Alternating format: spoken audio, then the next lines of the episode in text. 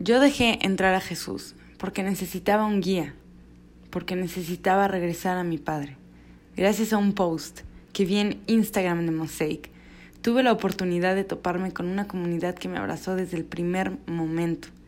Inesperadamente, me cambió la vida y me ayudó a aceptar a Jesús.